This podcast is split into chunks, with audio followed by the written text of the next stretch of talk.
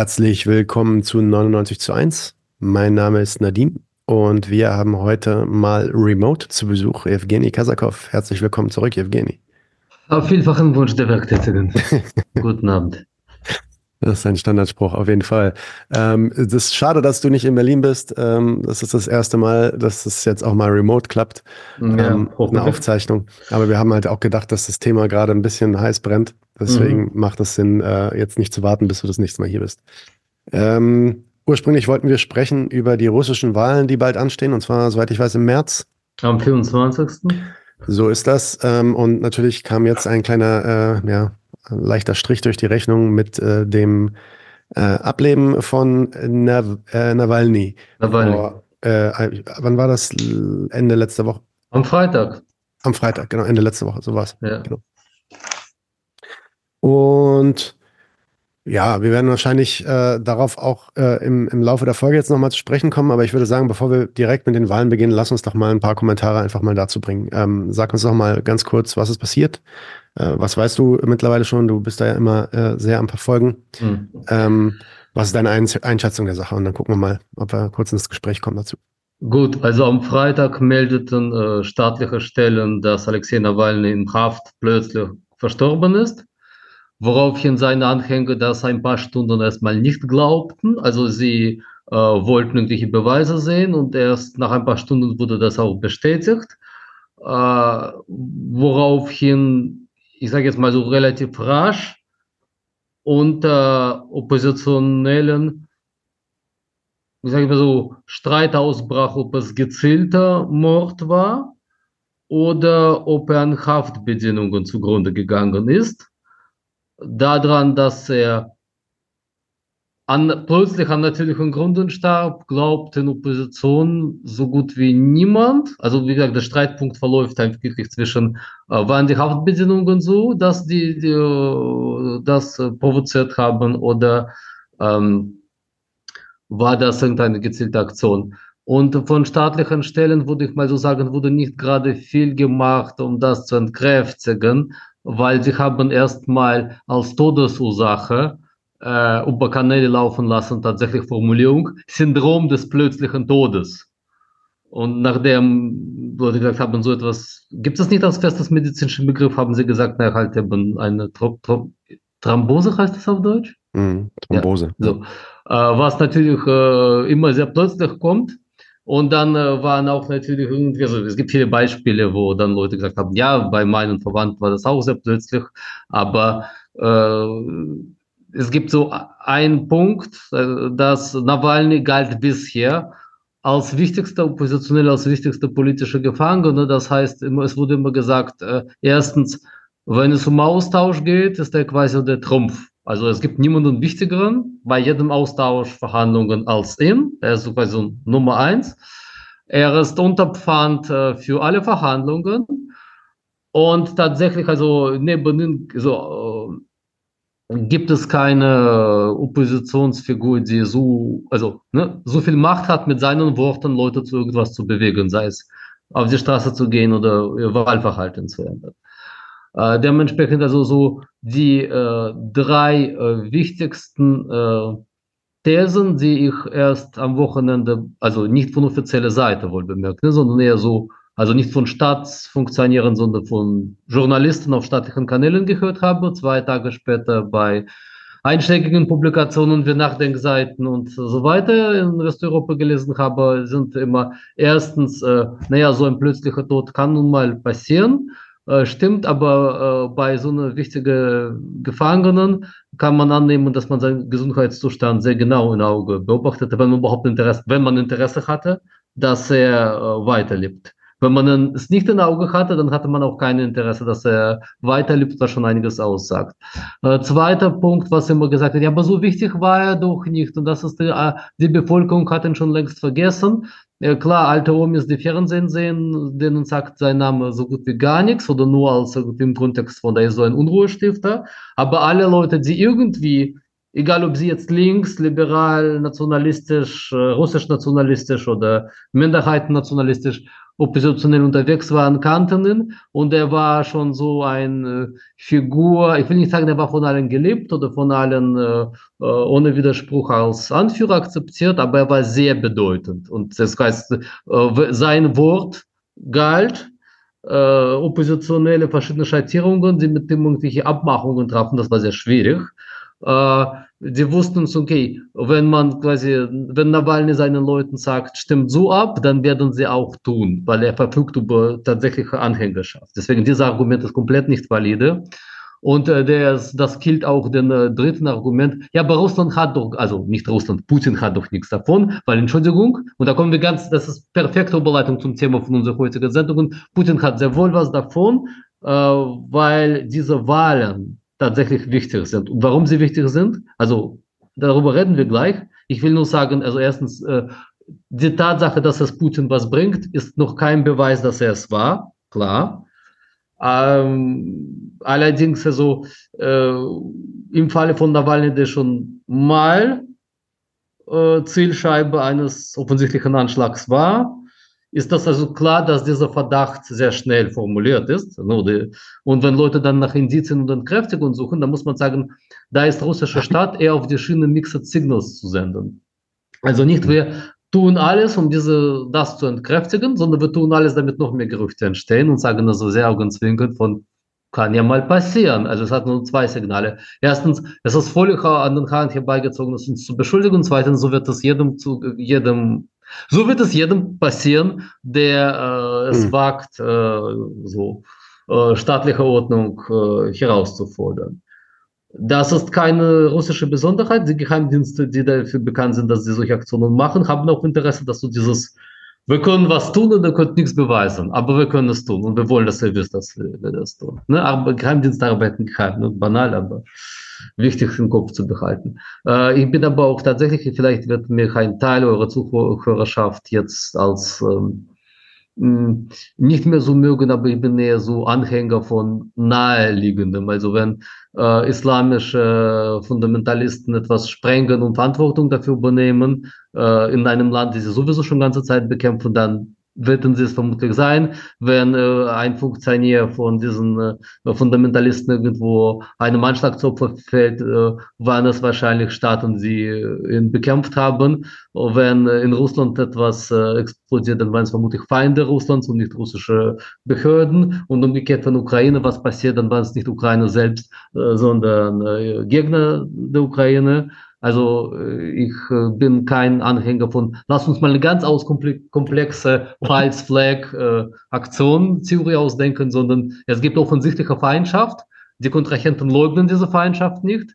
Und äh, aus der heraus kann man schon äh, davon ausgehen, dass wahrscheinlichste Fall ist, dass es Feinde von jemandem sind, die solche Aktionen machen und nicht irgendwie äh, eigene Leute. Zumal äh, die Theorie, also wie gesagt, ne, russische offizielle äh, Position, also das, was Staatsfunktionäre sagen, ist immer, naja, plötzlicher Tod kann ja jedem passieren woher die ganze Aufregung. Was dann so die Journalisten in ihren äh, Sendungen sagen, ist eher sowas, naja, Westen war auch vielleicht wütend auf äh, Interview mit Tucker, Tucker Carlson und hat vielleicht das gemacht, wie nach 20 Jahren, in denen Putin sagt, wir machen unser Land stärker und sicherer, spazieren westliche Agenten in einen Hochsicherheitstrakt äh, hinter dem Polarkreis und bringen wichtigsten politischen Gefangenen um. Also wenn man das, diese Theorie ernsthaft glaubt, dann äh, ist das auch so ein bisschen, ähm, dann muss man sich die Frage stellen, das, das stellt äh, Selbstbild der russischen Führung in Frage.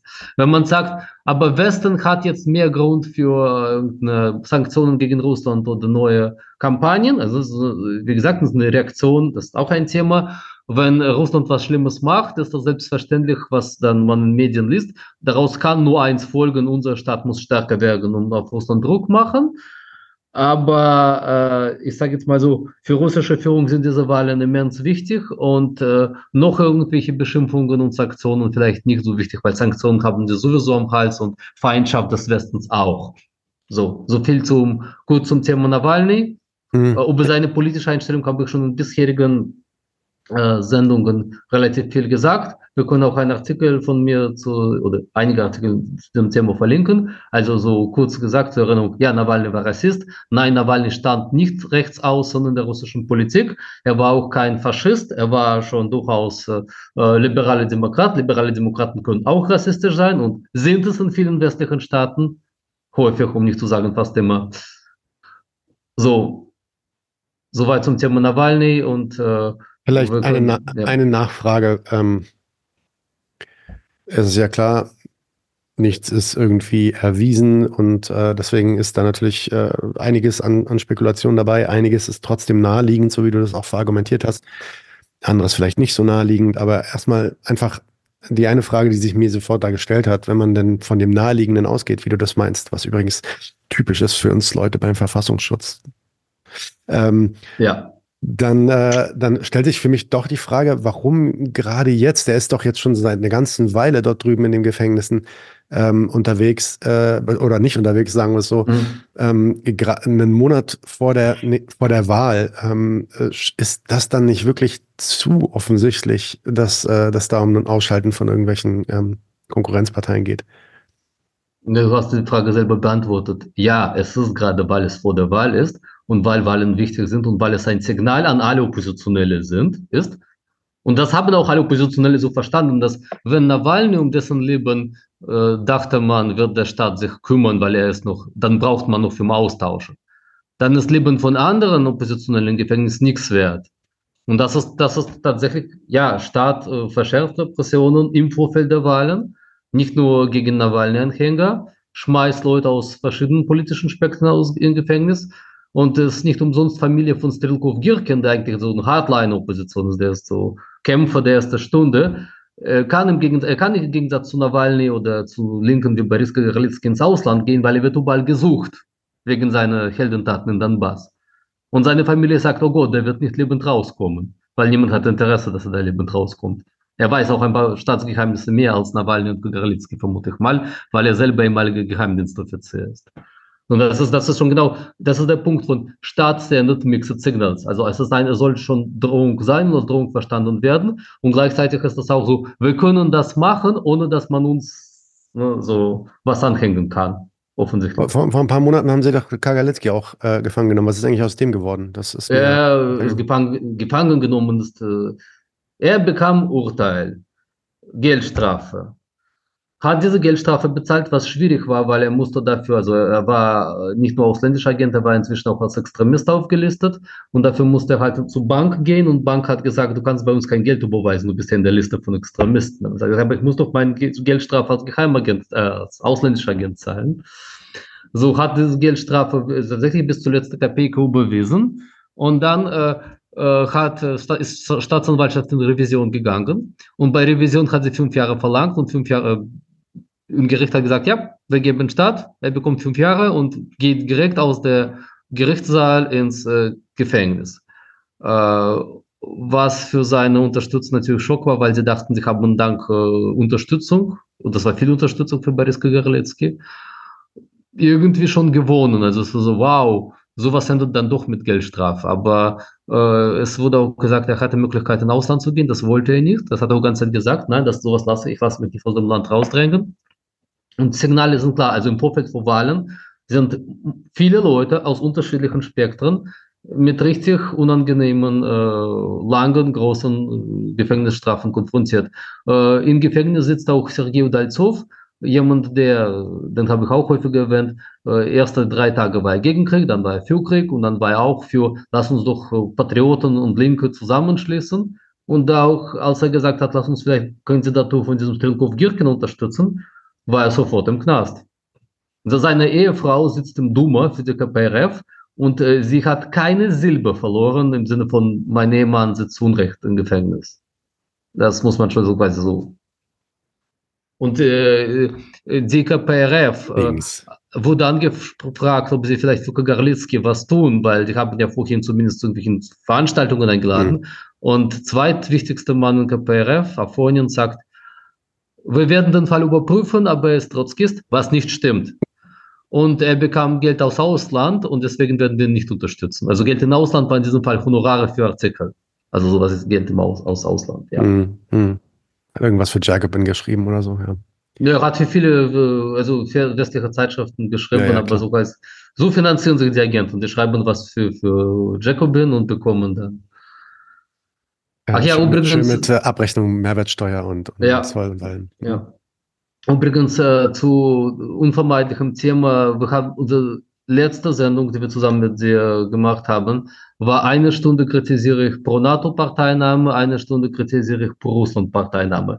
Was schreiben die Leute in Kommentare? Also nicht alle, aber einige. Ah, wieder ein NATO-Agent. Also NATO bezahlt ja, mir eine Stunde Kritik am NATO und dann eine Stunde Kritik am Russland. Das aber, da müssen die mir zwei Stunden Kritik am NATO bezahlen. Fake News, Fake News, du hast gar keine NATO-Kritik gebracht. Gemacht, okay. Ihr könnt nachhören in, in der Fake News-Sendung, wie ich Fake-Kritik am NATO. Warum? Also wirklich, wirklich eine Stunde, ich habe Zeit angehalten, eine Stunde für die und eine Stunde für sie. Hilft nichts. Ähm, nee, das hilft nicht. Also, das wird auch diese Folge nicht besser machen. Nein. Äh, aber dann mal jetzt die Frage. Du hast es ja schon angedeutet, ähm, beziehungsweise du hast es schon gesagt. Die Wahlen sind wichtig. Ja, wenn die so weit gehen, dass sie da Leute in den Knast stecken oder im Knast vielleicht sogar abmurksen, mhm. da fragt man sich doch, äh, es wird doch hier ständig gesagt, das ist übrigens auch was, was du gesagt hast, ja, eigentlich ist das ja eine Diktatur. Warum sind denn dann die Wahlen da so wichtig? Ähm, 90 Prozent pro Putin dann irgendwie kommt dann irgendwie bei den Wahlergebnissen Ergebnissen raus. Also warum ist das dann eigentlich so wichtig? Beziehungsweise vielleicht mal anders gefragt, wenn die Wahlen tatsächlich so wichtig sind oder und tatsächlich was verändern können, wären sie dann nicht eher verboten in Russland? Okay. Eigentlich, wenn Wahlen was ändern würden, dann wären sie verboten, ist ein Anarchospruch bezogen auf Demokratie hier. Und auch hier stimmt das so nicht, aber bleiben wir bei Russland. Also erstens, es gibt unterschiedliche Arten von Diktatur. Es gibt Diktaturen, die kommen durch Putsch an die Macht und sagen so, Wahlen werden in den nächsten zehn Jahren hier einfach nicht stattfinden, hier ist jetzt Notstand. Oder Diktaturen, die sagen, Demokratie mit ihren Wahlen ist absolut bescheuerte Idee. So, man kann also zum Beispiel aus der Weimarer Zeit in Deutschland so Texte lesen, sogar wo ein Parlamentsabgeordneter ein Buch rausgibt, der sagt, Demokratie, Doppelpunkt, Herrschaft der Minderwertigen. Es ist klar, diese Leute hatten Diktat äh, Demokratie als Konzept komplett abgelehnt oder Leute wollen Monarchie zurück. So, das ist eine äh, verschiedene Form. Oder Leute sagen, ähm, bei uns ist Demokratie sowieso schon so derartig im Interesse der absoluten Mehrheit, da braucht es Konkurrenzwahlen gar nicht, weil wir sind ein Staat der werktätigen Klasse und brauchen keine, woher ein soll geeintes, dann politische Konkurrenz Volk. Ja, woher soll dann politische Konkurrenz kommen? Weil entweder bist du für uns, weil du Teil, also wenn du Teil der arbeitenden Klasse bist, bist du für uns und brauchst keine Konkurrenz. Wenn du nicht Teil der arbeitenden Klasse bist, wollen wir dich auch nicht an politischer Konkurrenz teilnehmen lassen. Aber Putins Russland gehört nicht zu solchen Modellen. Putin bezieht seine Legitimität nicht aus Idee von, ich habe schlechte Demokratieherrschaft abgeschafft und durch etwas Besseres ersetzt, sondern die Idee ist ungefähr so. Wenn man dieses demokratisches Verfahren auf unser Land, unser besonderes Land, was ganz, ganz eigenartig ist, anwendet, dann kommt dabei überwältigende Zustimmung zu einem Kandidaten. Und das ist dann nach allen demokratischen Regeln legitimiert.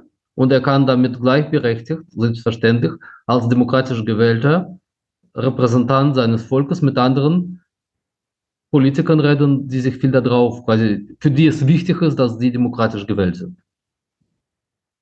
Und das, ist, das hat sich nichts verändert in 20 Jahren. Auch wenn immer wieder gesagt wird, jetzt schafft Putin Demokratie komplett ab. Er ist wie Stalin, er ist wie Zar, er ist wie Hitler, er ist wie sonst was, wie Ivan der Schreckliche. Quatsch. Putins Legitimität ist stets Legitimität, ich wurde gewählt. Und er brauchte das auch, weil an die Macht äh, gebracht hat ein sehr ungeliebter, unpopulärer Präsident, Boris Jelzin. Und diese Wahl mit viel, viel, viel Zustimmung äh, war erklärter Ziel von Wahlkampagne, die erste. Und seitdem hat sich eigentlich Stil von Wahlkampagnen und ihre Bedeutung gar nichts verändert. Also erstens, sie unterscheiden sich tatsächlich von Wahlkampagnen in Deutschland, Frankreich, USA, Großbritannien etc. Weil da ist so eine Überraschung, wer gewinnt, komplett ausgeschlossen. Und das soll auch von Anfang an klar sein. Also soll kein überraschendes Sieg sein sondern schon vor Beginn ist klar, dieser äh, Präsident tut äh, das, was die Mehrheit gut findet. Und, äh, Entschuldigung. Und äh, äh, der Rest, Politiker, die ihn herausfordern, die sind verstrickt in ihre kleine, unbedeutende Spaltereien, Streitereien und sie reden nur und der tut was. Also er zum Beispiel, ihm als Kandidaten steht bestimmte Zeit für Fernsehauftritte zu. Er nutzt das nicht bei keinen seiner Wahlkämpfen. Er als Kandidat kann andere zu ähm, Debatten äh, heraus, also quasi zu Duell herausfordern und äh, kann selber herausgefordert werden. Er folgt keine Einladungen und äh, äh, lädt niemanden, also quasi fordert niemanden zum diesem Debatte auf. Äh, sein Pressesprecher sagt, Präsident ist halt äh, so beschäftigt mit, halt, mit seinen Aufgaben, er hat keine Zeit. Also politische Konkurrenz, so soll die Botschaft lauten, ist Schwachsinn, schädlich und unnütz. Aber Demokratie ist gut. Also Demokratie im Sinne von das Volk äh, wählt äh, mit überwältigender Mehrheit diesen einen Kandidaten, obwohl es andere auch gibt. Es ist total wichtig, dass es mehrere Parteien gibt und mehrere Kandidaten. Es ist undenkbar, dass, dass es, also quasi das Wahl mit einem Kandidaten, das äh, äh, soll auf gar keinen Fall sein. Aber es ist auch, äh, ist auch wichtig, dass der Abstand zwischen Kandidaten Nummer eins, dem Amtsinhaber, und allen anderen riesig ist. Manche sagen, warum? Äh, Nawalny würde doch gegen Putin nicht gewinnen. Das stimmt. Aber wichtig wäre auf jeden Fall, dass bei jedem Kandidaten äh, sichtbar ist, der Amtsinhaber ist deutlich über 50 Prozent und es gibt keine zweite Tour. Also quasi jeder, der Putin in zweite Tour schicken würde, wäre schon quasi, würde dieses Modell zerstören. Deswegen hat Nawalny auch gesagt, nimmt egal welchen Kandidaten und stimmt für ihn, damit es zweite Tour gibt, damit dieses Modell aufgebrochen wird. Und nochmal, woher kommen diese ähm, solche Überlegungen? Aus Dauerfrustration von allen politischen Kräften, dass sie von politischer Konkurrenz faktisch ausgeschlossen sind. Und selbst diejenigen, die als, sage ich jetzt mal so, Anarchisten oder Radikale, wer auch immer, radikale Kritiker von parlamentarischer Demokratie aus rechter, linker oder sonst welcher sitzen, die gar nicht an politischer Konkurrenz teilnehmen wollen, selbst die äh, sehen einfach keine Perspektive für politische Betätigung in diesem Modell. Deswegen jeder, der sagt, wir haben einen Kandidaten, der hat reelle Chance, dieses System aufzubrechen, würde tatsächlich Chance haben. Ich würde nicht sagen, dass es klappen würde, aber alle diese Leute dazu zu bringen, einmal einfach dieses so zu wählen, dass dieses Modell Schaden nimmt. Und das ist, äh, deswegen sind die Ängste vor jedem Oppositionellen, der auf einmal anfängt, verschiedene Stimmen auf sich zu sammeln, sehr, sehr reell. Und das ist das schon der Übergang zu, was ist mit Kandidat Nadezhdin passiert. Er war brav, er war abgestimmt mit äh, AP, Administration des Präsidenten. Er hat sich immer so als, als loyaler Liberale benommen. Aber dann haben Leute gesagt, egal was er für Programm hat, egal was er für Gang, Vergangenheit, das ist völlig überflüssig, wir, über, uninteressant, wir wählen ihn nur, weil er als Einziger etwas sagen kann. Und er war in den Umfragen vor dem Kandidaten, der größten oppositionellen Partei von den Kandidaten der KPRF. Das hat KPRF selber du, zugestimmt. Du redest jetzt über Boris Nadeshtin, ja? Genau. Okay. Entschuldigung, wenn ich den Sprung gemacht habe, kann auch ja. gleich äh, sagen. Nein, nein, war, ist okay. Nur, äh, äh, genau, erzähl einfach, gib den Kontext. Aber so, also so der, der, bevor ich Biografien und Parteinamen durch die Luft schleudere, versteht einfach dieses Modell. Nadeshtin ist ein No-Name, der von einer äh, popeliger, uninteressanter, loyale Partei kandidiert, die niemand kennt und die niemand ernst nimmt. Und auf Anhieb ist er in Umfragen vor dem Kandidaten der KPRF, die riesige Parteibasis hat und die größte oppositionelle Partei ist, äh, nicht weil äh, per se es mehr Liberale als Linke gibt oder mehr Liberale als Kommunisten, sondern weil Boris Nadежdin einfach signalisiert hat, äh, ich bin naja, der Kandidat, der wagt zu sagen, dass er mit Krieg unzufrieden ist. Alle, die gegen Krieg sind, gesagt, egal, ob also Nadezhdin sonst was sagt, völlig egal, was er über Wirtschaft, äh, Innenpolitik, sonst was denkt, ja, wir wählen ihn, einfach um Putin zu ärgern. Und zack war Nadezhdin aus dem Reden. Надеждин ist, ich kann über Biografie von Надеждин reden, aber das ist jetzt äh, keine besonders aufregende politische Biografie. Ist lange politische Biografie, aber keine aufregende. Ist ein so ganz gewöhnlicher Machtliberaler aus den 90ern, der äh, auch mal mit Linken was konnte oder auch mal mit Nationalisten kurz kokettiert hat, aber meiste Zeit war er ähm, Regionalabgeordneter und war sehr viel im Fernsehen. Das hat ihn, glaube ich, ein bisschen bekannter gemacht. Okay, also hast du gut dargestellt, die Wahlen sind wichtig. Jetzt erzähl doch mal dann, was passiert denn eigentlich in, in zwei, drei Wochen? Ähm, was ist das Prozedere bei so einer Wahl? Du hast schon gesagt, dann gibt es dann irgendwie äh, eine, eine, zweite Tour eventuell oder sowas. Nein, nein, nein, auf gar keinen Fall. Das, das, das, wäre, das wäre Katastrophe. Also, also rein, rein, ich meine, rein, ähm, rein prozedural wird das so vorgesehen, dass sowas mal passieren könnte. So wollte ich ja. sagen. Ähm, genau, kannst du einfach mal erzählen, wie läuft sowas normalerweise ab?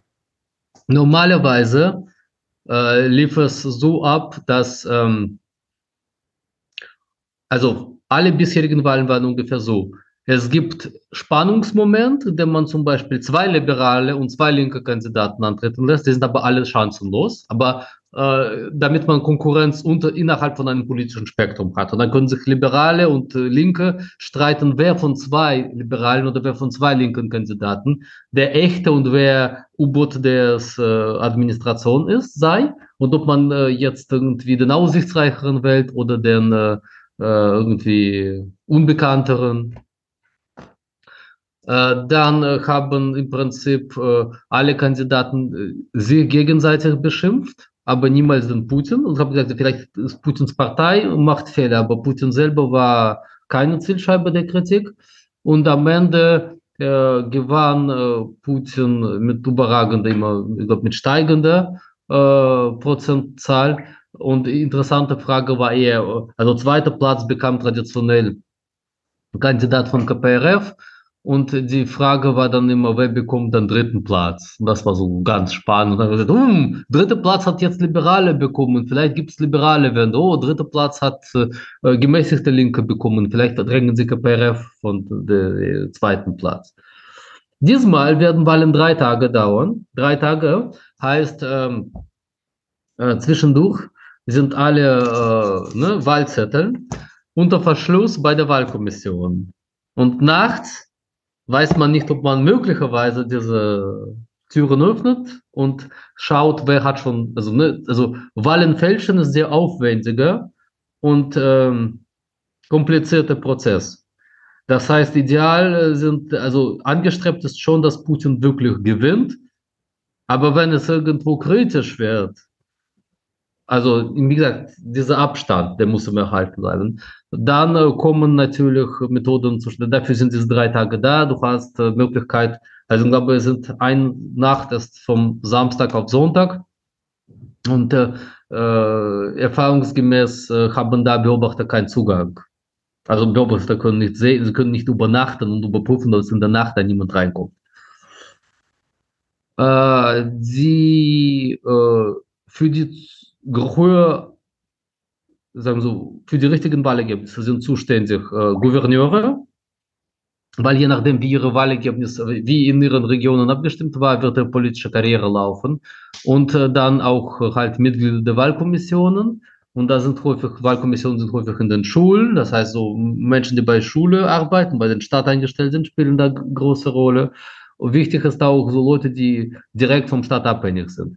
Mitarbeiter von großen Betrieben, wo Staat irgendwie Prozente hat, äh, Militärangehörige, Polizeiangehörige, äh, Ärzte im städtlichen Krankenhaus, ähm, Dozenten äh, an den äh, staatlichen Universitäten, weil diese Leute sind quasi äh, beteiligt an sowas wie äh, der Chef sagt alle, wir gehen jetzt alle diszipliniert hin und wir stimmen alle für einiges Russland, wenn es Parlamentswahl ist, oder für Putin, wenn es. Und danach zählen, wird diese Urne nachgezählt. Alle wissen, das ist die Urne aus diesem Betrieb und wer, da ist jetzt nicht die richtige Ergebnisse. So. Äh, es gibt natürlich Republiken, die haben immer sagenumwobene äh, Resultate für Putin. Meist sind das die ärmsten. Und äh, sagen wir so, gute, gute Voraussetzung für hohe Ergebnisse für Putin ist eine arme, von Subventionen abhängige und monoethnische Republik wie Tschetschenien. Also in Tschetschenien leben fast ausschließlich Tschetschenen. Tschetschenien ist komplett abhängig von Geldern aus Moskau. Tschetschenien äh, hat äh, sehr, sagen so, präsente Staatsapparat und äh, da kommen Beobachter, von, also Beobachter von draußen kommen da nicht rein. Perfekt. 99 Prozent garantiert. Äh, schwierig ist es in den Großstädten, wo halt äh, erfahrungsgemäß mehr Leute dagegen stimmen. Das heißt, äh, äh, man muss immer aufpassen, dass dort, wo viele Leute erwartungsgemäß falsch abstimmen, einerseits die Ergebnisse nicht zu offensichtlich gegen Putin und einiges Russland sind, aber andererseits darf man da nicht zu grob fälschen. Weil wenn man so etwas, das hat Wahlen in Belarus haben das gezeigt, wenn man zu grob fälscht, dann fragen Leute, hast du Putin, hast du Lukaschenko gewählt? Nein. Und du? Nein. Und du? Nein. Wie kommt er dann auf so viel Prozentzahl, wenn wir hier 20 Leute gefragt haben und niemand hat für ihn gestimmt? Also, damit will ich nicht sagen, es gibt natürlich viele Leute, die für Putin stimmen. Das ist ist, seine Popularität kommt nicht einfach nur aus Zwang und äh, Wahlmanipulationen, aber äh, auf die verlässt man sich nicht. Also quasi so, es ist keine Sache, wo Staat sagt, naja, er wird schon sowieso gewinnen. Wie gesagt, es ist wichtig, dass er mit bestimmten Abstand gewinnt. Äh, was noch wichtig ist, bei, äh, äh wie gesagt, man sollte zwischen Wahlfälschung und Wahlmanipulation unterscheiden. Weil Wahlmanipulation ist zum Beispiel, wem lasse ich zur Wahl zu und wem nicht. Und es ist nicht sehr guter Vergleich, aber stell dir mal vor, in Deutschland würde man zur Wahl CDU und SPD und Linke nicht zulassen, aber dafür Partei Bibeltreue Christen, falls das noch jemand ein Begriff ist, und ich weiß nicht so, Partei Soziale Gleichheit. Das ist kein sehr korrektes Beispiel, weil Partei Bibeltreue Christen und Partei der Soziale Gleichheit sind in jeweils unterschiedliche Richtungen einfach radikaler als CDU und SPD. Und die sind quasi während in Russland wäre das quasi äh, Partei geleitet von unbekannten Menschen oder von irgendwelchen längst vergessenen SPD und CDU-Randpolitikern, die ähnliches Programm hat, aber sagt, wir sind äh, nicht gegen den aktuellen Machthaber. Das heißt, du hast dann äh, die Parteien, die wirklich äh, Massenbasis haben, werden eingehegt und viele, viele Parteien mit unbekannten Kandidaten werden äh, zur Wahl zugelassen. Das heißt, je erfolgreich, also quasi, es gibt zwei, drei Parteien, die haben wirklich Basis und dürfen antreten, aber die müssen sich an Regeln halten. Neue Partei zu gründen ist faktisch unmöglich, aber es werden trotz, es entstehen trotzdem neue Parteien und sie entstehen so aus dem Nix. Also quasi so, äh, da gibt es Anhänger von Nawalny, die sammeln Unterschriften, und man sagt dann, nein, Unterschriften falsch, das ist falsch, dies ist falsch, äh, der ist vorbestraft, den verknacken wir, jetzt ist er auch vorbestraft, lassen wir nicht zu. Irgendein äh, unbekannter Dude namens Davankov sagt, er gründe mal eine liberale Partei. Zack, hat er Lizenz und ist seine Partei ist zugelassen. Wenn ihr, ihr wollt liberale Partei wählen, da ist eine liberale Partei. Ah, ihr wollt KPRF wählen, da sind drei weitere linke Parteien, die aus dem Nix entstanden sind, ähnlichen Namen tragen und offensichtlich denen die Stimmen klauen sollen. Ne? Also ich kann erst Partei nicht zulassen und dann Fake-Parteien gründen. Ich kann aber Partei zulassen, dann noch mehr Fake-Parteien gründen, dass das Stimmen geklaut werden. Das ist natürlich keine Wahlfälschung, aber es ist offensichtlich äh, Beeinflussung der Wahl. Weil, sagen wir mal so, also vielleicht klinge ich jetzt so ein bisschen wie groß, ich mache das jetzt nicht als Lob des Wahlverfahrens äh, und der Regeln, aber äh, es ist schon ein Unterschied, ob man sagt, so, es sind Spielregeln, die sind von den äh, Akteuren des politischen Prozesses akzeptiert und sie ändern sich nicht. Und wenn man Spielregeln ständig während, kurz vor Wahlen ändert, beeinflusst man dadurch natürlich die Wahlen. Ne? Also es ist so. Ähm, okay. Ja. Dann, dann erzähl doch mal direkt, du hast ja schon mit den Parteien angefangen. Welche Parteien sind denn da im Parlament? Äh, welche Parteien treten da an, sind Teil dieser Konkurrenz?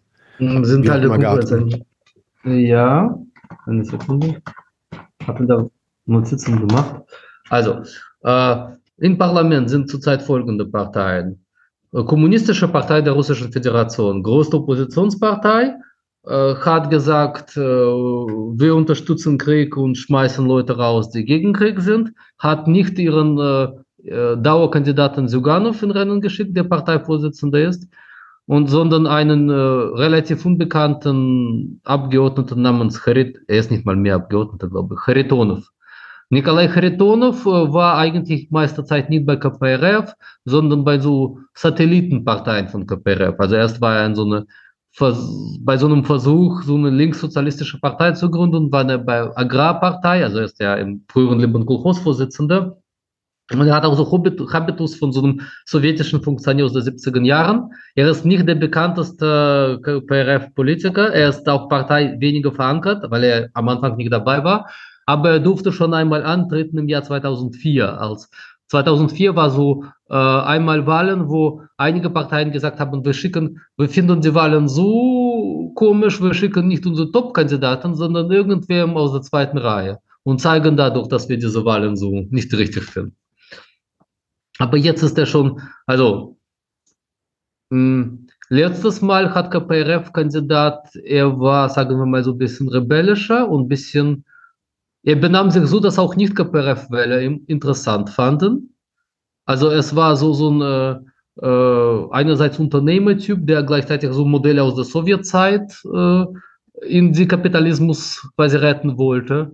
Und er war, er war jung, relativ jung, gut aussehend, sprach nicht so altmodisch, sondern konnte auch so mit etwas jüngerem Publikum, hat auch äh, ganz feile, also für KPRF-Wählerschaft ist das ja schon ein hm, Minuspunkt, sage ich jetzt mal für viele. Hat gesagt, ja, ich habe auch eine jüdische Großmutter. Ich sage das jetzt vorher, bevor das jemand, also jetzt hat so einen Effekt, wie als Olli von Beuys sagte, ich bin schwul, das ist gut so.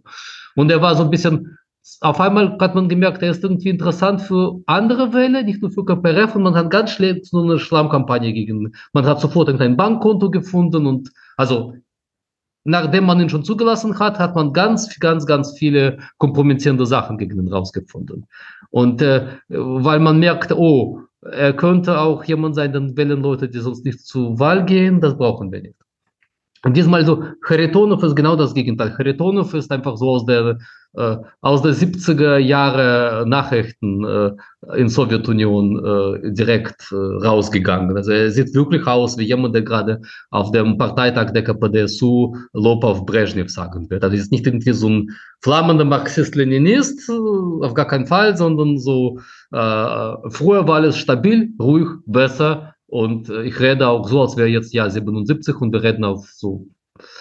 Ähm, dann äh, gibt es LDPR, Liberal-Demokratische Partei Russlands. Liberal-Demokratische Partei Russlands äh, war eine quasi Partei rund um einen schillernden Mann namens Wladimir Zhirinovsky. Wladimir Zhirinovsky als, äh, so, wenn man in den 90er Jahren gab es Spiegelcover mit dem, wo so Hitlerbild und sein Bild zusammen montiert war, weil äh, er trat vom Mikro und sagte solche Sachen wie, wir werden bis Indischen Ozean marschieren, wir werden dich schießen und sich und sich, wir werden äh, euch allen zeigen. Also er war, er war, redete immer so ein Hate Speech und äh, hatte großen Applaus so bei wütenden Leuten geerntet.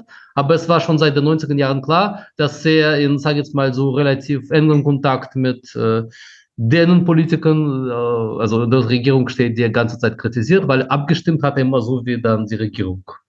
Also er hatte äh, Stimmen der Jelzin-Hasser auf sich gezogen und dann aber äh, in, bei Abstimmung brav verhalten. Ansonsten war er also er war schon Nationalist, aber ohne Festlegung auf irgendwas Bestimmtes, sondern er hat immer so den Wut irgendwie performt. Also er ging zu Mikro und sagt, äh, schaut euch diese fetten Beamten an, die sind alle korrupt, die werden alle im Gefängnis stecken. Und, und jeder, der im Ausland uns beleidigt, dann werden wir zu, zu dann werden wir Atombombe spüren lassen. Und unsere Soldaten werden Stiefel in den Indischen Ozean waschen. Es hat aber auch manchmal auch so wirklich, also groteske Züge, weil er während der Talkshows äh, Kontrahenten die mit Gegenständen bewarf oder auch schlug oder auch sagte Sätze wie Triggerwarnung. Er sagte äh, zu weiblicher Kontrahentin, äh, ich lasse meine Leibwächter dich vergewaltigen oder ich lasse meine Leibwächter dich äh, rausführen und erschießen. Das, das war so sein Redestil. Und jemand, man kann schwer jemanden finden, den so ersetzt. Und seine Partei drehte sich im Prinzip um diese eine Figur. Äh, also haben sie den skandal skandalösesten Figur nach ihm aus der Partei äh, zu seinem Nachfolger gemacht, Leonid Slutsky. Leonid Slutsky ist vor allem bekannt geworden durch äh, äh einen Skandal, bei dem äh, in mindestens drei Journalistinnen beschuldigt haben, dass er sie sexuell belästigt hat. Woraufhin er natürlich daraus sagte, das ist die Provokation des Westens oder irgendwie sowas. Aber in der Partei muss, er muss sich quasi vor allem in der Partei beweisen, dass er die Erbe von Zhirinovsky halten kann. Also für ihn gilt es quasi, ob kann er diese Posten an der Spitze der Partei behalten. Ähm, er hat nicht mal Wahlprogramm. bisher präsentiert. Also wenn man auf seine Website schaut, habe es heute gesehen, da ist kein Wahlprogramm zum Runterladen oder sowas. Da sind nur seine Termine, wie er, wo er Städte bereist. Zwischen ihm und Haritonov gibt es inhaltlich, also LDPR sagt, wir sind äh, Patrioten, aber keine Kommunisten. KPRF sagt, wir sind Kommunisten und Patrioten. Aber faktisches Programm von Parteien unterscheidet sich wenig, nur durch, ob man sich positiv oder negativ auf Sowjetunion bezieht, aber faktisch ist das, also Russland muss stark und groß sein, man muss viel Geld für Waffen ausgeben, aber Staat muss auch sich für Arme und vor allem für äh, Familien von Soldaten kümmern und äh, äh, im Grunde genommen sind wir gegen wilden Kapitalismus, sondern dafür, dass das, äh, äh, wenn es schon Marktwirtschaft stattfindet, soll es Nationen nutzen und äh, äh, zu großer Russlands beitragen. Sie kritisieren Putin nicht, beide nicht. Kharitonov hat auch gesagt, er will gar nicht sagen, dass er Putin schlechten Job gemacht hat oder dass er besser Job macht als Putin. Er möchte nur, dass Wähler seinen Job äh, bewerten und nicht Putins Job. So. Äh, Slutsky ist ansonsten so quasi Zhirinovsky war zumindest immer amüsant, weil er hat Leute ständig beleidigt und man, man glaube, Leute haben, er war immer so Attraktion des Wahlkampfes. Äh, er stand dann äh, im, im, tatsächlich bei diesen Talkshows und alle, alle rein, er hat so zum Kommunisten gesagt, du hast doch Leute im Gulag umgebracht und zum Liberalen, du hast doch Russland an Westen verkauft und äh, Frauen hat er immer besonders gern beleidigt. Und deswegen haben sie Slutsky äh, gewählt, weil Slutsky hat schon dieses Hypothek. Ansonsten Slutsky hat äh, also sein Umgang mit, sagen wir mal so, in Russland ist Slutsky, äh, wie heißt das, offensichtlich lesbar als äh, Mensch mit bestimmtem Background, mit jüdischem Background. Deswegen auf seiner Website ist er in der Kirche mit Kerzen neben Ikone. Also der, der kommunistische Kandidat hat einfach offen gesagt, ja, ist so. Slutsky macht irgendwie, muss also so besonderes äh, hyper christlich patriotisches geben. Äh, dritte Partei in Duma ist Gerechtes Russland. Gerechtes Russland ist so, sieht sich als Oppositionspartei. Gerechtes Russland unterstützt welchen Kandidaten? Wladimir Putin. Ach ja, ich habe nicht erwähnt, dass es in Russland, also stärkste Partei in Duma ist einiges Russland.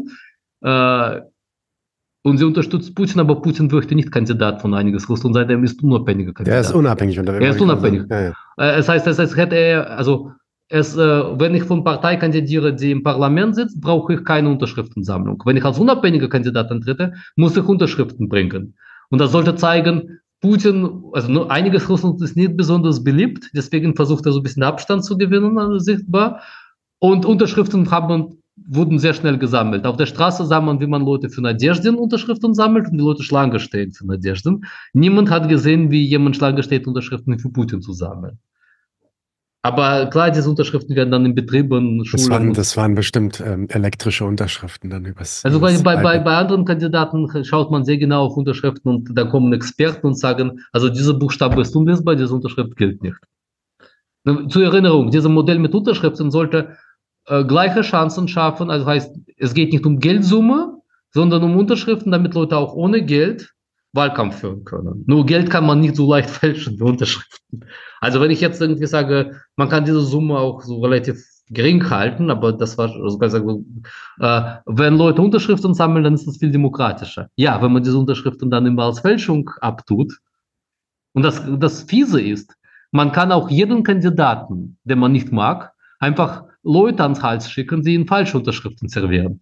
Er wird das ja nicht persönlich überprüfen. Und Partei, die für Nadezhdin Unterschriften gesammelt hatte, galt bisher als sehr Kreml-loyale Partei. Zwinker, Zwinker. Und sie haben für ihn Unterschriften gesammelt. Ähm, gut. Dann gibt es äh, große Rätsel dieses Wahlkampfes, nämlich Partei Neue Menschen.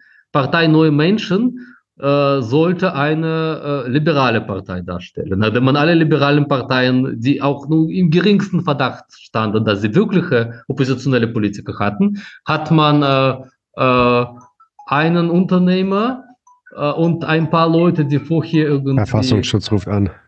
Ja, nee, NATO, sorry. NATO. Der Generalsekretär. Der Generalsekretär, genau. Ach was?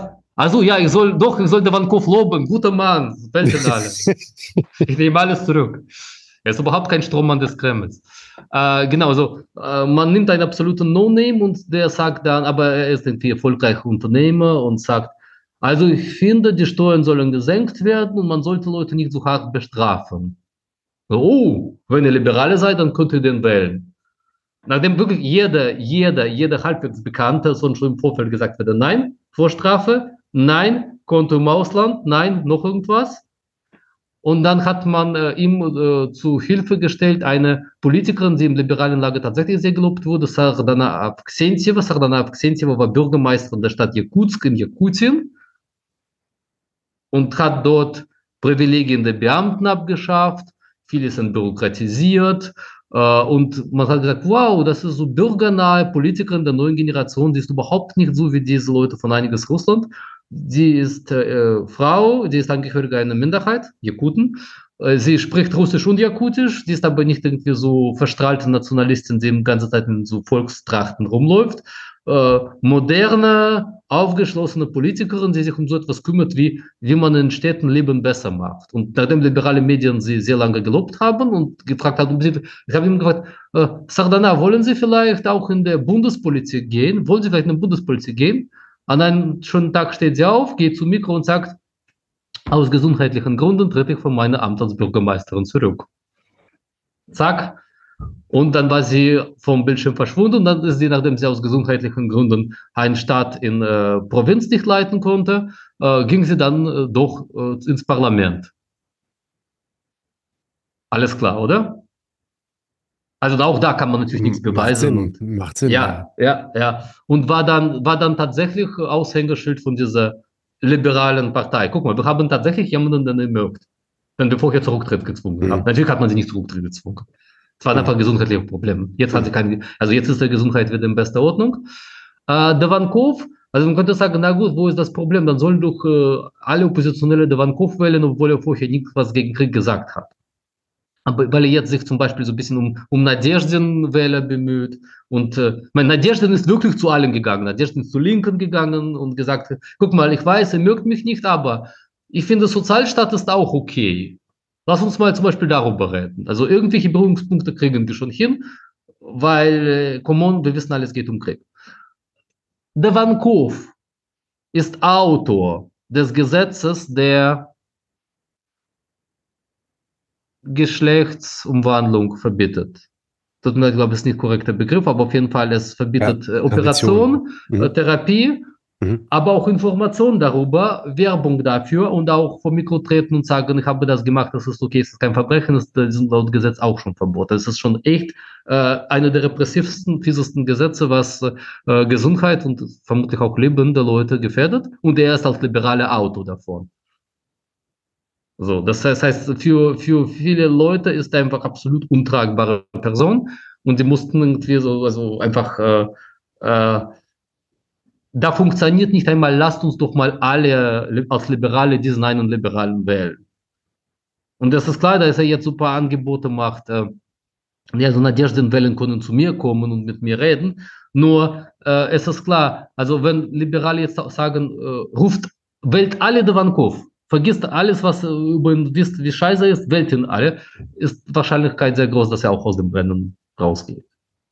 Äh, es sind auch etliche Kandidaten von Parteien, die null äh, Maßes haben, äh, problemlos Unterschriften gesammelt. Und was passiert, wenn sie Unterschriften gesammelt haben? Sie haben gesagt, ich äh, trete aus dem Rennen zurück und bitte wählt Wladimir Wladimirovich, weil er ist gerade der, es ist wichtig, dass das Land sich konsolidiert. Unter diesen äh, Figuren waren zwei vielleicht bemerkenswert, der eine heißt Sergei Baburin. Sergei Baburin ist tatsächlich relativ früh, zumindest wichtiger Mensch im nationalistischen Spektrum gewesen.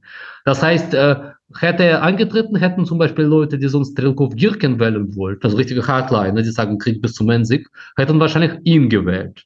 Es ist auch kein Zufall, dass er dann so stark, schnell, also wirklich an dem Tag, wo er ihm gesagt wurde, Sie können zu Wahlen eintreten, hat er gesagt, nein, möchte ich nicht, wählt alle Putin. Aber Baburin ist auch eine Persönlichkeit, seine Highlight seiner politischen Karriere war Opposition zu Jelzin, das ist noch kein Dummer, sondern oberster Sowjet war. Und in obersten Sowjet war jeder, da brauchte man keine starke Partei, da war man deswegen bekannt, weil man einfach oft vom Mikro geredet hat.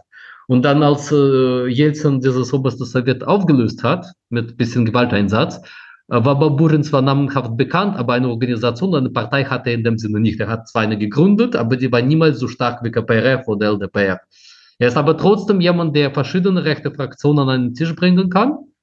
Also so bekennender äh, christlicher, konservativer Nationalist. So. Äh, aber er hält sich aber auch äh, nicht so ein Skandalnudel wie Zhirinovsky. Also er redet immer sehr äh, ruhig und gesetzt und macht, also versucht niemals so Hassvokabeln zu benutzen. Er ist jemand, der so quasi sehr sich so solide gibt. Der andere Kandidat, der verzichtet hat, ist ein gewisser Andrei Bogdanov. Andrei Bogdanov ist auch Anfang der Nullerjahre aufgetaucht äh, mit, ihr kennt mich zwar nicht, aber ich bin Freimaurer. Das war natürlich so quasi klar, wenn jemand so etwas sagt, dass das jetzt nicht gerade Leute sagen, wow, Freimaurer, den möchte ich wählen, weil davor in den 90ern waren die ganzen Verschwörungstheorien sehr beliebt. Und Bogdanov ist natürlich als Witzfigur wahrgenommen worden, aber später ist aufgefallen, dass Bogdanov großes Talent hat, Parteien zu registrieren oder Registrierungen von Parteien, die es schon gibt, aufzukaufen. Also das heißt, in, irgendwann Anfang der 90er Jahre hat sich eine Partei gegründet. Sie hat kaum noch Wähler, aber sie hat Zulassung. Dann geht Bogdanov, kauft diese Lizenz quasi und sagt, so, ich habe jetzt hier eine registrierte Partei. Wenn jemand kandidieren möchte, kann er zu mir kommen und reden. Äh, das heißt, Bogdanov ist äh, so ein richtiger Verwalter von einem Datenbank toter Parteien, nicht existente Parteien, die auf Papier existieren, die man aber komischerweise immer zu Wahlen zulässt, während die Parteien, die es reell gibt, immer wegen irgendwelchen Unregelmäßigkeiten dann Probleme hat. Bogdanov hat auch Unterschriften gesammelt, hat auch zugunsten von Putin verzichtet. Jetzt könnte man sagen, jetzt wird Putin von Freimauern gewählt. Verschwörungstheorien bitte in Kommentare reinschreiben. So, habe ich jetzt wem vergessen? Mhm. Ähm, die, die ah, ja. Antikriegsleute, über die hast du Antikriegsleute. Antikriegsleute waren natürlich, äh, also erst äh, hat sich eine völlig unbekannte Journalistin aus Provinz, also in Provinz war sie schon bekannt, aber so bundesweit, landesweit nicht, hat gesagt, so, ich bin hier vor Ort Aktivistin, ich äh, setze mich irgendwie für, quasi so, gegen, ne, für Verbesserung von urbanen Räumen ein und ich bin gegen Krieg.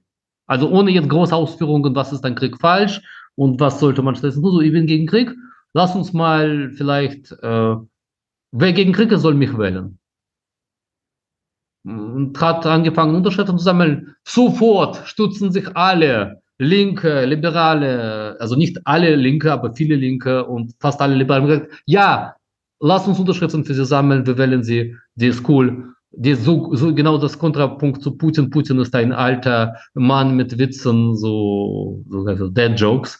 Und sie ist so junge, moderne, aufgeschlossene, urbane Frau, die kann man so gut als Gegenbild zu Putin aufbauen. Natürlich fand man in ihre Unterschriften, sie hatte mehr als, mehr als nötig, äh, hat man natürlich Unregelmäßigkeiten gefunden und sie aus den Rennen genommen.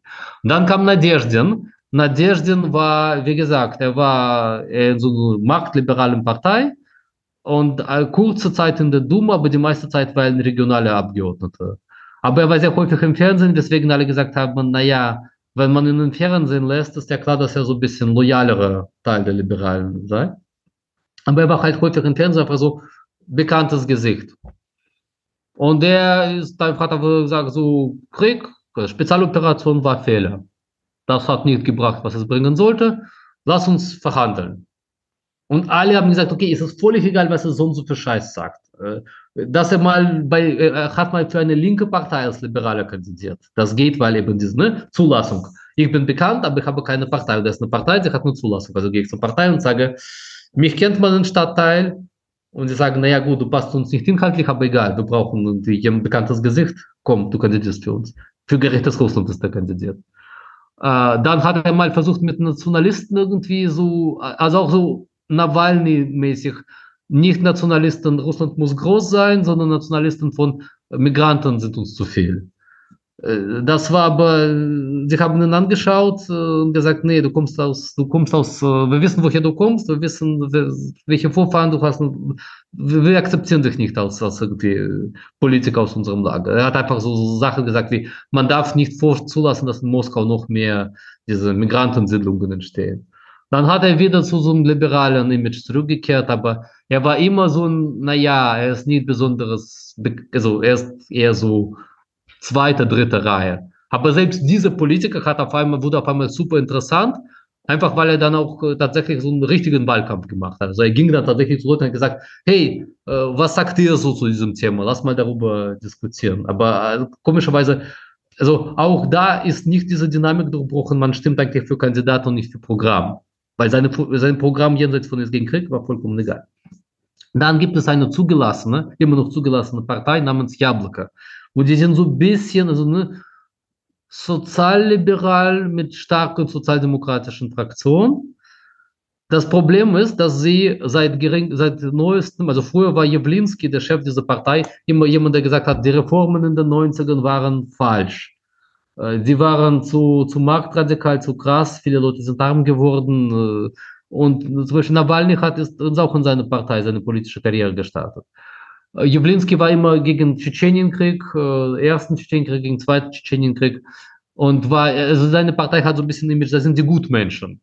So, während, während Partei von Nadezhdin, das waren ja so richtige Kapitalistenhaie und Leute, die wirklich Kapitalismus hardcore haben wollen, war Jablinski so, aber die Menschenrechte, aber die Diskriminierung, Umweltschutz.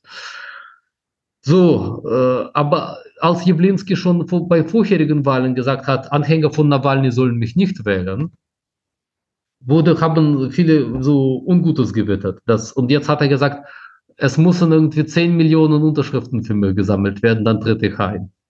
Sonst macht das keinen Sinn. Es war klar, letztes Mal hat er nicht mal alle Millionen Stimmen bekommen.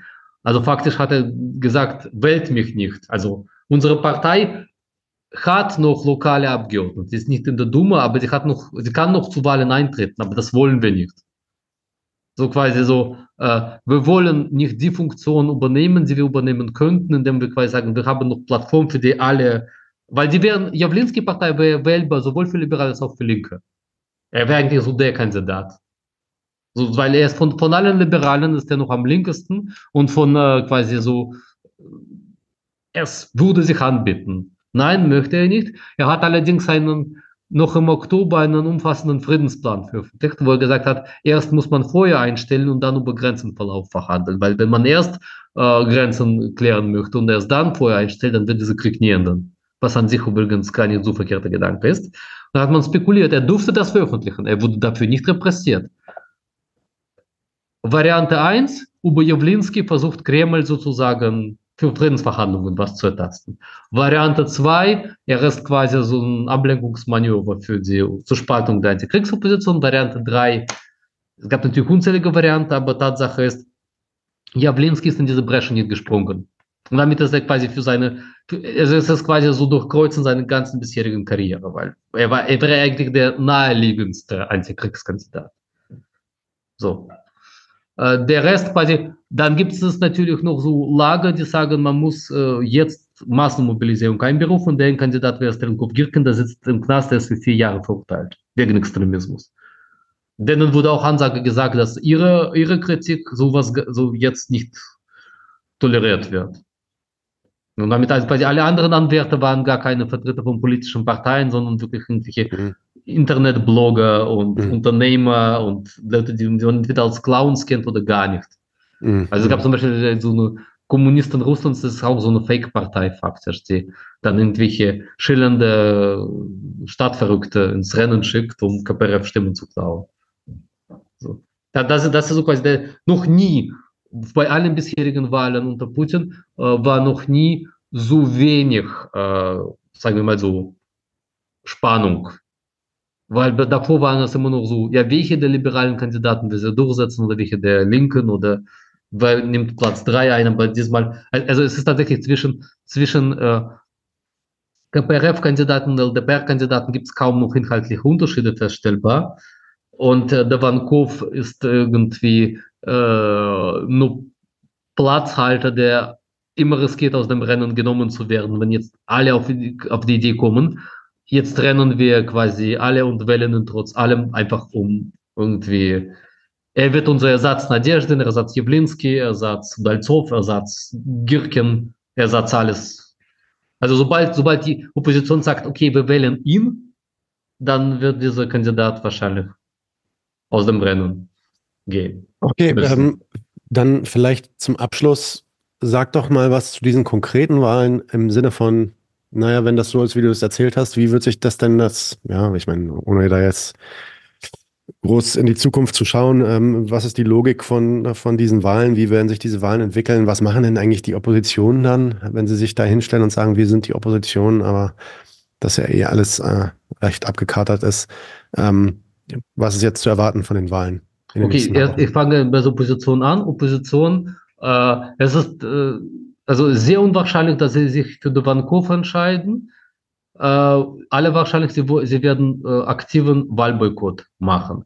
Und das wird gerade viele, viele, äh, zum Beispiel so Alek Kamolov, ein bekannter linker äh, Autor und Ökonom, äh, sagt, es, äh, man sollte Wahlboykott nicht so verstehen. Wenn man zu Wahlen nicht geht, ist das kein Wahlboykott, das ist einfach ignorierende Wahl.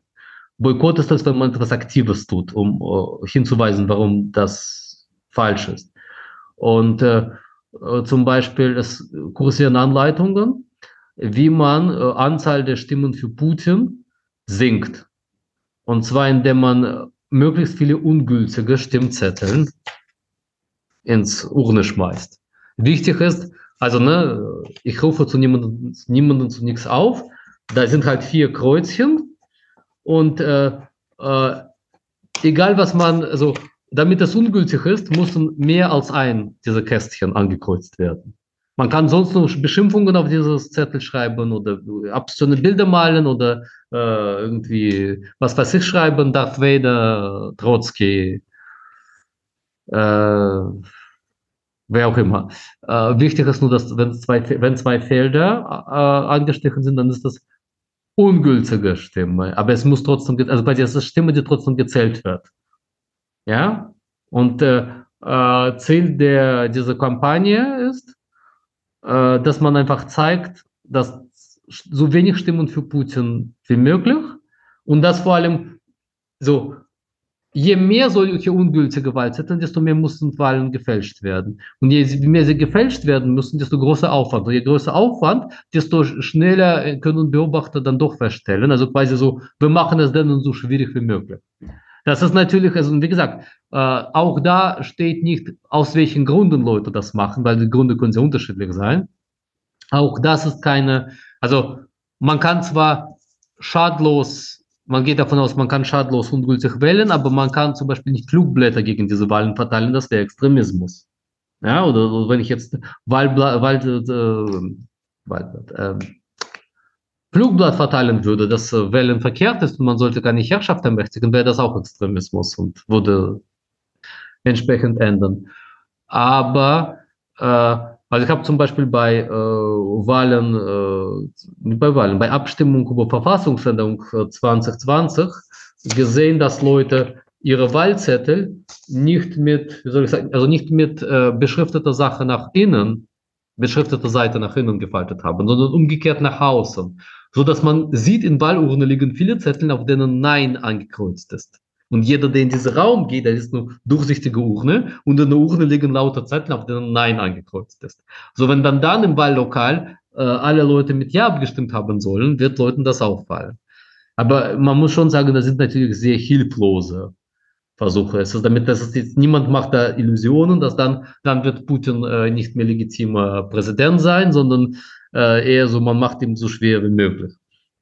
Es gibt noch Opposition im Exil, die versucht mit äh, Argument äh, Wahlen zu delegitimieren, indem sie sagen, internationale Gemeinschaft hat Referendum zwei, im Herbst 2022 nicht anerkannt. Aber wenn also Russland die annektierten Gebiete abstimmen lässt, dann ist die ganze Wahl illegitim. Aber das ist, ob sie damit durchkommen, ist sehr fragwürdig, weil also auf diesen Gebieten sind sehr wenig, sehr wenig Bevölkerung. Und man erklärt dann die Wahl von Millionen anderen Menschen als ungültig und äh, erklärt Chef von einem Atommacht für illegitimen Herrscher. Das ist irgendwie, äh, also das macht mehr Probleme als Lösungen, weil klar, deren Interesse ist, man macht dann eine Exilregierung, die dann als legitim anerkannt wird. Aber das bringt ja nichts, weil man muss ja mit Atommacht schon irgendwie verhandeln müssen. Und wem will man verhandeln, wenn man gesagt hat, diese Leute, ich kenne gar nicht als Regierung kann, deswegen ist das so ein bisschen abenteuerlicher Gedankengang. Ja, man kann, man kann, man kann schwer sagen, wir kappern einfach alle Verbindungen zu, zu so einer äh, Land mit Atomwaffen und äh, reden nicht mehr mit den Außenminister. Gar nicht mehr. Mhm. Ähm, allerdings, also diese Wahlen in neuen Gebieten, wie es heißt, also in den Gebieten, sie äh, eigentlich hat Russland keinen klaren Grenzenverlauf, weil diese Gebiete sind ja umkämpft. So. Und es ist nicht klar, wie viele Leute leben dort reell. Also irgendein Staat wurde im Rahmen der militärischen Handlungen eingenommen und zählt dann als Teil von Region Lugansk oder Region Donetsk als Teil der Russischen Föderation. Aber es ist klar, dass da vor Kampfhandlungen in beide Richtungen Leute geflohen sind. Aber auf den äh, äh Listen der Wahlkommission sind dann nur die Bevölkerung vor Kriegsbeginn. Und das, das macht natürlich Möglichkeiten, äh, viele Möglichkeiten für, äh, ich sag mal, gewisse Handlungen bei Stimmenauszählen. Also wenn, wenn ist, ist ja klar, in so einer zerbombten Stadt lebt unmöglich die Bevölkerung aus der Vorkriegszeit. Und man weiß nicht, wer ist von diesen Leuten jetzt in Russland, wer ist in Ukraine, wer ist in anderen ausländischen äh, Gebieten und äh, äh, auf der Liste stehen sie aber immer noch als Bewohner und Wähler. Und wenn man sie quasi alle, alle als russische Staatsbürger zählt, dann sind sie auch alle formell wahlberechtigt. Was äh, vor allem, wer sollte auch überprüfen, wie der Wahlen ablaufen, wenn dann bald gekämpft wird? Auch klar. Also ne, deswegen wird vermutet, dass gerade in umkämpften Städten ganz besonders viele Stimmen für Putin sein werden. Okay. Einfach, ja. Dann ähm, am 25. März meintest du, waren die, ne? 24. Sonntag? Äh, ja, 24. März, das sind ja drei Tage. Aha. 20. März, genau, drei Tage. Und dann äh, können wir vielleicht im Anschluss nochmal äh, uns hier treffen und beziehungsweise in Berlin treffen oder hier nochmal online treffen und äh, besprechen, was nun denn dabei rauskam. Es sind auch noch ein paar andere Folgen mit dir geplant, natürlich wie mhm. immer. Ähm, aber ich würde ja dann sagen, dann sind wir eigentlich durch mit dem Programm für die Vorwahl. Hast du noch was, was du sagen willst? Naja, so bis vielleicht nochmal, also wichtigster Punkt. Ja, es ist klar, wie wer als Sieger stehen wird, aber das ist ja quasi, äh, also diese Wahlen haben insofern, die sind anderes als Wahlen in Deutschland oder in Frankreich oder auch im Iran, weil es keine Intrige gibt, wer wird gewinnen. Also quasi als, als Verfahren zur Klärung, wer wird am Ende Regierungsbildung, fungieren sie nicht. Aber was, sie fungieren, ist als Legitimierungsverfahren. Das heißt, äh, Konkurrenz gibt es nicht, aber Legitimation durch Wahl schon. Also deswegen ist ja diese Aufrechterhaltung von, Konkurren von so äh, Konkurrenzschein so wichtig. Weil klar, Putin hätte Verfassung nochmal und nochmal ändern können und auch äh, so, äh, wenn, wenn man richtige politische Konkurrenten aus dem Verkehr gezogen hat, dann kann man auch irgendwie so Pseudoparteien wie LDPR äh, problemlos aus dem Verkehr ziehen. Nur äh, das äh, würde ihm tatsächlich nicht nutzen, weil er möchte ja äh, vor ganzer Welt eben stehen als äh, dieses Verfahren, was als einzig legitim, einziges legitimes zur Bildung der Staatsführung gilt, die gibt es bei uns auch. Was uns von anderen Staaten unterscheidet, bei uns äh, ist die Bevölkerung weitgehend einig. Also das, das ist so diese These, die immer wieder, also wenn man die Publikationen liest, da wird immer wieder zwei Sachen wiederholt. Erstens, bei uns herrscht unglaubliche Einigkeit. Mal wieder, wegen, wegen Krieg, wegen, äh, weil äh, die Wirtschaft sich so gut entwickelt oder umgekehrt weil, wegen Krise. Aber egal was passiert, es ist erstaunlich, wie konsolidiert unsere Gesellschaft ist. Und ja, aber niemand ist quasi, es gibt keine ernsthafte Konkurrenz, es gibt keinen Politiker vom Format von Putin. Das ist klar, jeder Politiker, den man 24 Stunden im Fernsehen zeigt, bekommt so eine Aura vom, äh, äh, niemand kann sich mit dem messen. Es gibt keinen Politiker mit vergleichbaren Erfahrungsschatz. Klar, wo sollen sie denn ihre Erfahrungsschatz auch sammeln? Also so. Und deswegen dieses Argument so, äh, ich sage nie, dass das immer Leute sind, die das gezielt verbreiten, aber wenn euch solche Argumente kommen wie, ja, aber außer Putin gibt es halt niemanden könnte, also da sind genau die, die Thesen, die Propaganda und allen möglichen Soßen, unter linker Soße, unter quasi so pragmatische, man muss mit Russlandwirtschaft äh, Kooperation anstreben oder unter konservativer Soße. Aber es ist quasi, äh, du kannst diese, diese Sülze in verschiedensten Medien äh, nachlesen, also in linken, in rechten, in, und es kommt immer dabei raus, ja, Putin ist nun mal so vom Volk beliebt, deswegen was soll die Aufregung? Das Volk liebt ihn, das Volk wählt ihn, Das ist alles äh, so. Die, die demokratischen Politiker, die ständig Regierungskrisen haben, die sind neidisch auf ihn. Das wird auch immer gesagt. Schaut euch Biden, er ringt mit seinem, äh, ringt Exekutive mit Legislative. Schaut euch diese Koalitionskrachs in Deutschland an. Die sind alle neidisch auf uns, auf unsere, auf unsere geradezu harmonische Zusammenleben von allen Teilen der Gesellschaft, was uns dieser große Mann ermöglicht hat. Ja, äh, gibt auch einige ähm, ganz gute Witze, aber die erzählen wir vielleicht mal bei einer, äh, in einer ja. anderen Stunde, bei ein bisschen mehr Wodka. Wodcast, ähm, immer noch ein Projekt. Der Wodcast, so ist das, genau. Das wird ein spezielles Format. Nur einmal im Jahr bitte. okay. Nach den Wahlen.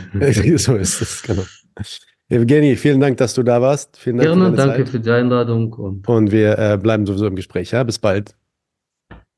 Leute, wir brauchen eure Hilfe. Wenn euch dieses Video gefallen hat, klickt auf Like, abonniert den Kanal und vergesst nicht das Glöckchen zu drücken, damit ihr benachrichtigt werdet, wenn wir neuen Content droppen. Außerdem solltet ihr uns überall folgen, wo wir verfügbar sind. Das ist Facebook, Instagram, Twitter und Twitch. Und wenn wir irgendwelche Ankündigungen machen oder Posts, dann shared, was das Zeug hält. Gebt uns all eure Liebe. Wir haben mittlerweile ziemlich signifikante Kosten. Wenn ihr es euch irgendwie leisten könnt, unterstützt uns doch auf Patreon. Dann kommt ihr auch in den Genuss verschiedener Vorteile, wie zum Beispiel Zugang zu unserer Discord-Community oder Zugang zu den ultrageheimen Patreon-Episoden, die wir dort posten. Außerdem könnt ihr uns natürlich auch über PayPal mal Spenden zukommen lassen. Außerdem haben wir mittlerweile einen eigenen Online-Shop. Das heißt, wenn ihr euch immer noch fragt, was ihr euren Lieben zu Weihnachten, Ostern oder sonst wie schenken könnt, geht dorthin und kauft duftes Merch. Alle Links dazu hier in der Beschreibung oder auch auf unserer Webseite 99 zu 1.de. Vielen Dank fürs Dabeisein, danke für die Unterstützung und wir sehen uns in diesem Theater.